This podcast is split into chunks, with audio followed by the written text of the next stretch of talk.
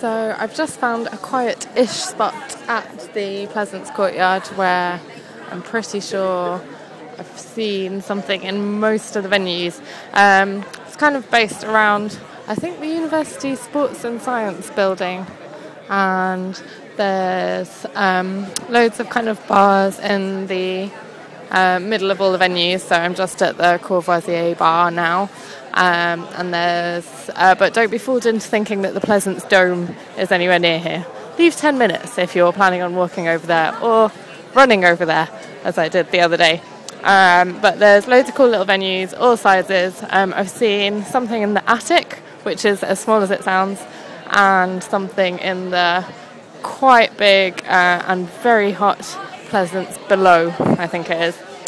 So, uh, definitely, even if you're not seeing anything over here, make your way over here.